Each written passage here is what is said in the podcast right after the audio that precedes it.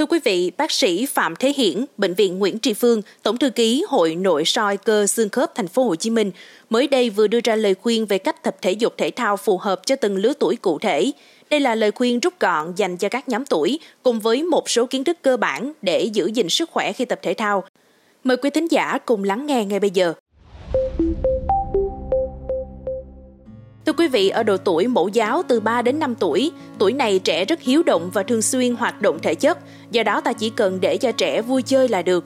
Ta có thể để cho trẻ chơi hoạt động thể chất mỗi ngày trong suốt cả ngày, chơi tích cực thông qua một loạt hoạt động thể chất thú vị, trò chơi, chạy nhảy.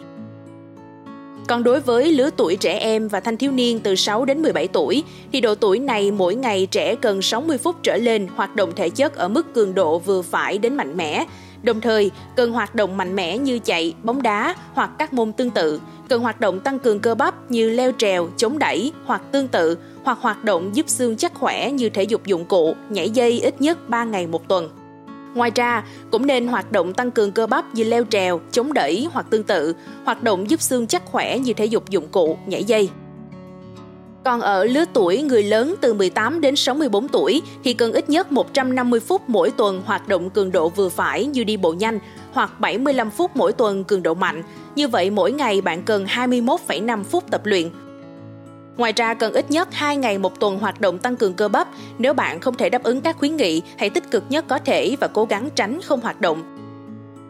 Đối với người cao tuổi từ 65 tuổi trở lên thì mỗi tuần cần các hoạt động thể chất bao gồm ít nhất 150 phút mỗi tuần hoạt động aerobic cường độ vừa phải như đi bộ nhanh hoặc bạn cần 75 phút mỗi tuần hoạt động aerobic cường độ mạnh như đi bộ đường dài, chạy bộ hoặc chạy, ít nhất 2 ngày hoạt động tăng cường cơ bắp hoặc các hoạt động để cải thiện sự cân bằng như đứng bằng một chân. Nếu bạn không thể đáp ứng các khuyến nghị, hãy tích cực nhất có thể và cố gắng tránh không hoạt động. Thưa quý vị, bác sĩ cũng lưu ý rằng khi khởi động, ta luôn nhớ khởi động kỹ trước khi tập các bài tập để hệ thống cơ xương khớp được căng, giãn, đạt tầm vận động hoàn hảo, tránh căng giãn đột ngột gây chấn thương. Việc khởi động cũng đánh thức cảm giác sâu, cảm giác cơ thể trong không gian để ổn định thăng bằng cơ thể. Ngoài ra khi tập thì nên tập từ ít đến nhiều, từ cường độ nhẹ đến nặng dần. Khi bắt đầu tập hay chuyển bài tập mới, bạn nên tập đúng kỹ thuật và tập theo chiều hướng ít tăng dần lên để các cấu trúc cơ, dây chằng mạch máu có thời gian thích nghi. Đồng thời, việc hiểu bản thân và biết lắng nghe bản thân khi tập cũng rất quan trọng. Khi tập, dấu hiệu đau cho thấy bạn đã tập sai phương pháp hoặc bạn đã tập quá mức và cần nghỉ ngơi.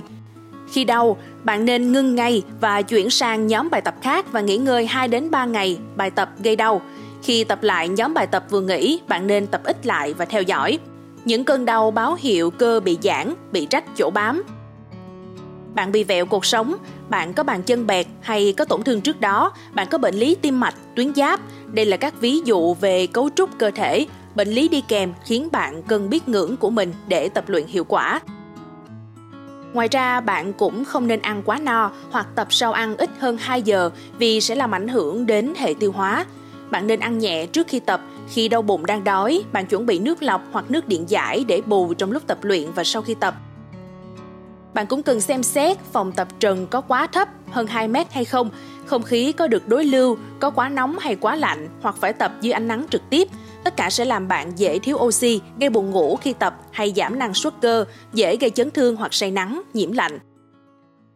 Mong là số podcast ngày hôm nay đã mang đến cho quý thính giả những kiến thức bổ ích, xoay quanh việc tập thể thao như thế nào là tốt cho sức khỏe nhất đối với từng độ tuổi. Đừng quên tiếp tục theo dõi để đồng hành với podcast Báo Tuổi Trẻ trong những số phát sóng lần sau. Xin chào tạm biệt và hẹn gặp lại.